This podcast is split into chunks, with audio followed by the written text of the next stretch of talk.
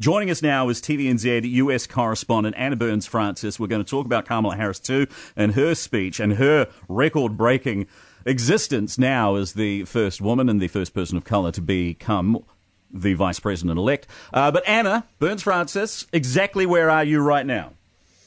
Uh, I'm in Washington D.C. Just returned from being outside the White House and about to head off to Black Lives Matter Plaza. But there's a there is a, one particular pop tune they play quite frequently down there, so I thought it might be safer to stay in my hotel room to talk to you before heading down there, just in case we had to beep some expletives uh, regularly during the cross. Good, good, uh, good move. Uh, what's the atmosphere? How would you describe the atmosphere that you've obviously been wandering around uh, the streets, um, observing yeah, everything? I mean so, you know, um, I imagine it's a little bit like how New Zealanders felt going to their first concert or their first sports game after coronavirus restrictions lifted and you were all allowed out again without masks on, except that we all still wear masks here. But everyone was just out and about, enjoying each other's company. It was a beautiful, warm day here in Washington. So, of course, as soon as that news broke, within five minutes, that plaza, which is busy all the time anyway, was flooded with thousands of people all gathered with loudspeakers and music and flags and everyone was in a great mood and being careful and mindful of each other and watching out where they were standing and stepping and trying to maintain a bit of distance. It was pretty crowded, not a lot of distancing going on, but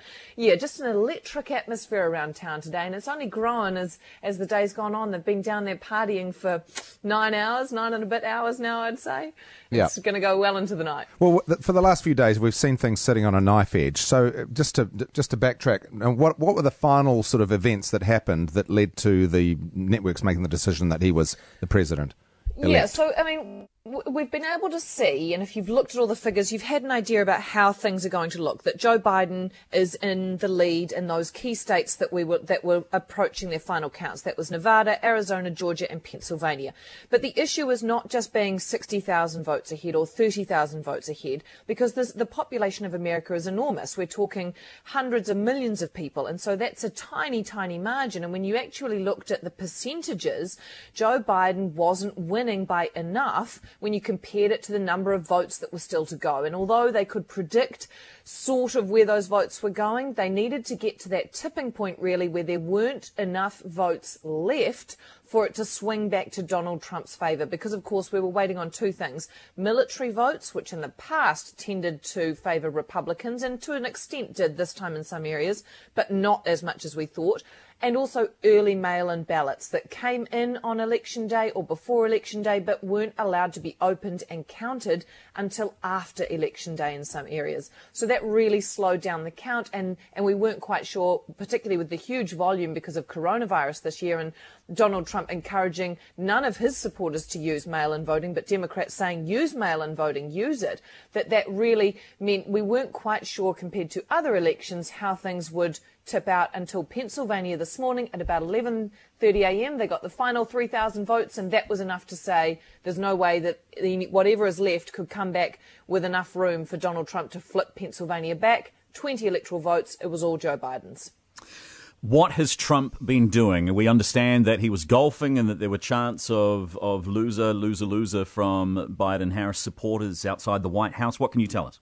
Yeah, well, he wouldn't have heard those for much of the day because he was out golfing in Virginia. That's just the state over from uh, DC. And so he spent most of the day there, most of the afternoon. He did come back to town uh, at around four o'clock, I think it was.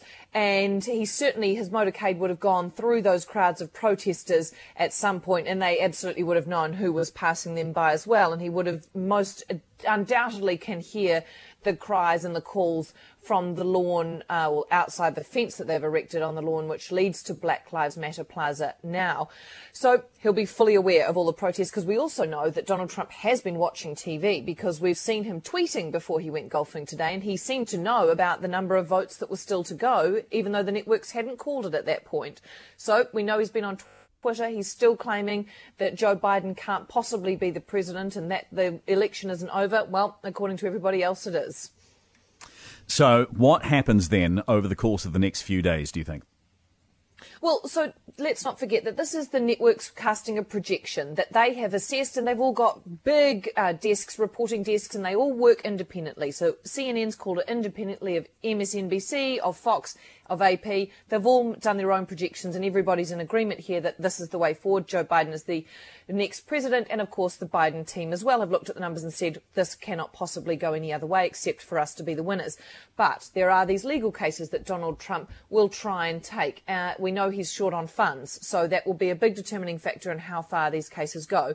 We also know that if he wants to take them a certain distance, there has to be a line drawn in the sand where his team can prove that taking these court cases would change the outcome of the election. And we haven't seen any of those cases filed yet that would change the outcome. You can't just say moving 50 votes in Georgia is going to mean I have a path to the White House. And with all of those four states, Nevada, Arizona, and Georgia, and Pennsylvania, going the way that they have, you need a remarkable flip of more than one state for Donald Trump to be able to claw his way back. It's not going to happen. There's only been three occasions when a recount in itself has been able to change the result. Fantastic. Uh, interesting days ahead. Have you had any sleep? A little bit. I'm good at napping. the cat nap.